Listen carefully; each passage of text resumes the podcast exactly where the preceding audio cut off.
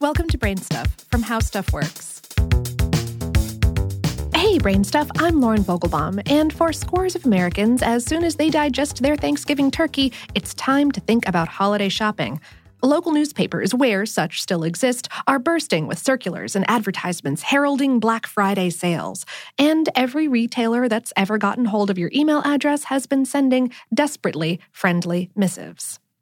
Coined in the 1960s, Black Friday refers to the day after Thanksgiving that marks the traditional kickoff of the holiday shopping season. The black in Black Friday symbolizes stores turning a profit, being in the black versus in the red, with the term stemming from an age when handwritten financial ledgers recorded profits in black ink and deficits in red ink.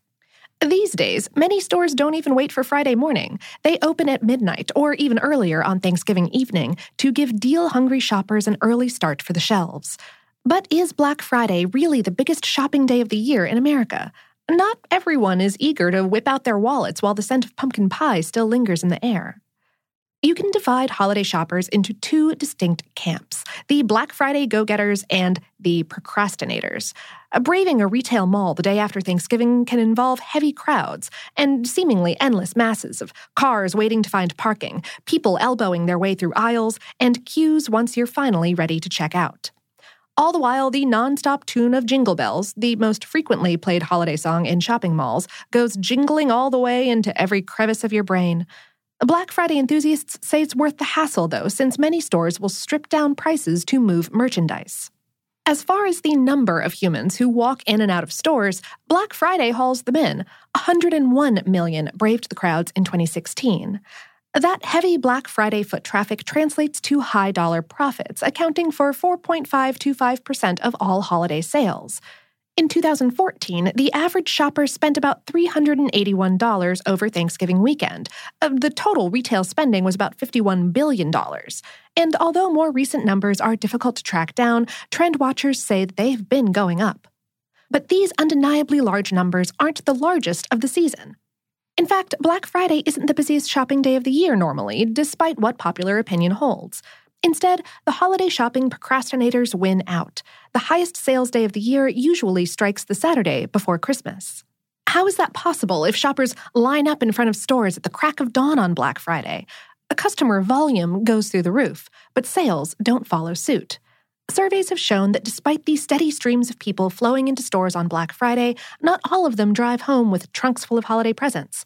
For instance, one study conducted by researchers at Indiana University found a consistently low rate of purchase among Black Friday shoppers. A higher percentage of those shoppers bought items the following day. Internet shopping and early previews of Black Friday sales leaked online may also trim the amount of transactions that day as people have more options for tracking down the best bang for their holiday buck. In 2005, online retailers designated the Monday after Thanksgiving to be Cyber Monday. The web merchants figured that this day would see a substantial sales bump because a majority of online shoppers make their purchases at work. With the general boom in online sales, the distinctions are breaking down as people shop online every day of the Thanksgiving weekend, including Turkey Day itself, with two thirds of all orders coming in from smartphones and tablets as of 2017. And Black Friday is a phenomenon that's spread beyond the States. As of 2017, countries like Spain, South Africa, and the UK, which do not celebrate Thanksgiving, nonetheless saw increases of up to 46% over that weekend versus their average daily sales online.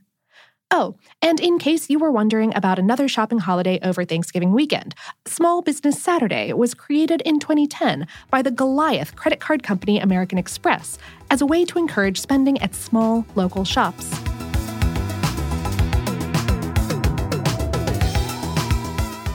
Episode was written by Kristen Conger and produced by Tyler Klang. If you're doing some shopping this weekend, consider our online store, teepublic.com slash brainstuff. Every purchase supports us directly.